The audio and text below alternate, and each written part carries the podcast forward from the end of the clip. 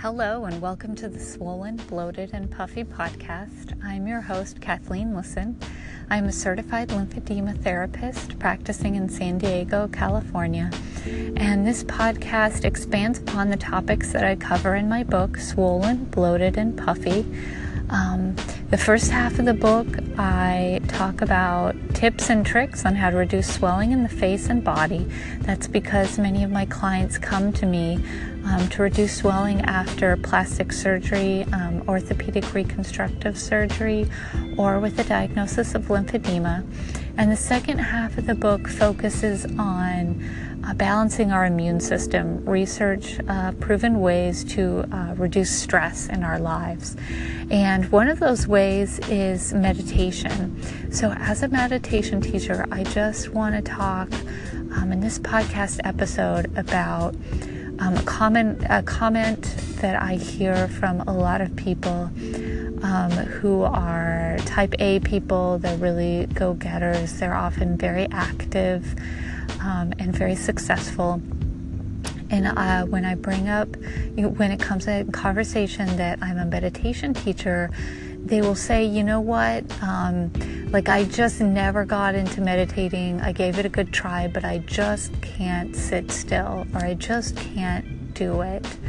Um, and a lot of them will say, you know what, I do my mindfulness. Um, is, and then they will list activities or they will list, like, I take, uh, you know, a, a, moment or two out of my day every so often um, instead of uh, keeping that practice, um, which is often so valuable, which is sitting um, for a period of time on the meditation cushion.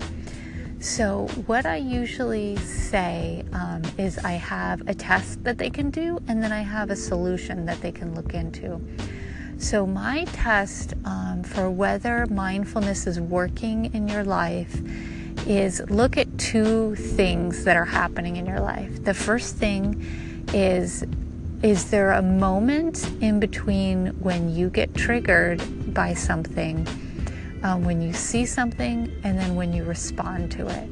So, if you someone says something that offends you, or you see something that's quite upsetting, is there a moment can you actually take a breath and see that this is a triggering situation? Feel the triggering in your body and make a response to it um, that's intelligent, that's you know classy, that's something that is in your character?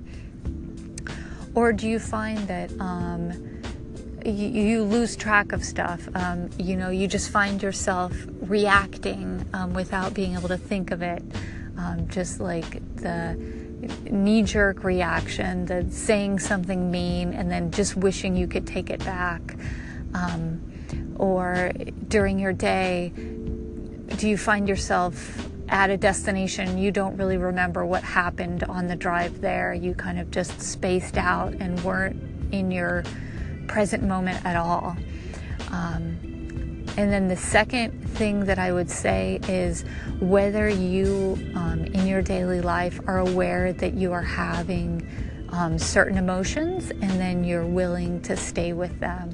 Um, like if you feel uneasy, you can, there's a part of you that can observe that you are having a hard time of something or you are feeling uneasy and then is able to accept that emotion and ride with it. So if you're angry, you know you're angry. You're not just kind of in that blind rage that we call blind rage, which is that you're not even aware that it's happening. Everything is all instinctive. So if these things aren't happening for you, the the answer to have having that moment where you respond instead of react, um, being more aware of the present moment at all times during the day, and having that awareness of your emotions is the practice of mindfulness. It is the, the sitting on the meditation cushion or your couch and doing that practice.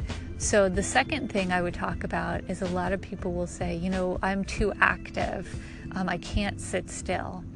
And then the answer to that is understanding that there's an honest reason why you cannot just go from being very responsive to the outside world and being able to stop that, turn on a dime, sit down, and be very responsive to your inside world without going through some kind of change. Um, it's it's hard to just totally switch gears like that, especially if there's no other place in your life where you can do that. Um, so what I usually ask, I'll, I'll um, kindly, uh, with kindness and not with judgment, ask um, to see if it if they are actually unable to sit still. So, especially if it's a business person, the first thing I will say is, you know, if it's a board meeting and you're you know, expected to focus and sit and participate in the discussion, can you sit still in your chair for an hour and focus on that board meeting? And if the answer is yes, yes, I have this focus. Yes, I can sit still, you know, if it's in a more traditional um, place, then all we really have to work on is turning the focus inward. If the body can actually sit still, we just have to t- focus on turning it inward. And that is very difficult. I'm not saying that it's not difficult because we're wired to be very active and reactive with the outside world and interact with the outside world. And then I'm asking to go, you know, like deeper to a calmer place to be able to sit. And so I want to first diagnose that they know um, what they're doing in meditation and, and the, the very human reaction is to want to make it way more complicated than it is but it really is you sit and you focus on your breath something that you can feel and you just feel it.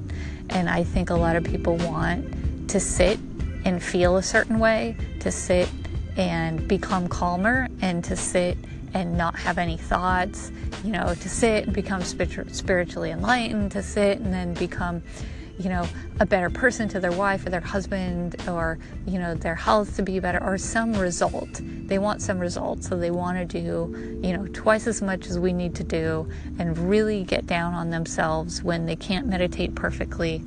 Um, and it's hard for some people including you know me as a beginning meditator to understand that there is no perfect meditation session. Like our mind is our mind and we will have thoughts. And the purpose of meditation is to learn how to focus and refocus after we have a thought to come back. Have a thought and then come back. And one of the things um, that we can do one of the things that um, people in India do um, before they meditate is practice yoga, do some kind of activity um, that gets us back into our body, focuses us, and then we can sit down. So maybe that means um, you wait till after a massage and you're really relaxed and then you try meditating. Or you wait till after a run or whatever activity that you do so your body's a little tired and then it feels so comfortable to sit down and meditate. Um, I know personally when I do yoga, um, I wouldn't, if you took me, you know, in the middle of a busy day and said, you know, just let everything go and lie down on this mat for five minutes and feel like absolutely blissful, it's hard for me to switch. But after I've done an hour of yoga, um, 45 minutes of yoga, it is so blissful to sit there in Shavasana um, in the corpse pose and just like feel my body after I've exercised it. So that might be something if you're a very active exercise um, type person, you can do is just have that period of exercise or period of um, you know intentional movement before you sit into a meditation posture and see if that period of exercise before the posture helps. Um, I've loved talking to you today. I'm really glad that you're listening to the podcast. And um, if you can leave a review, that would be wonderful so more people can find out about the podcast. Have a good day.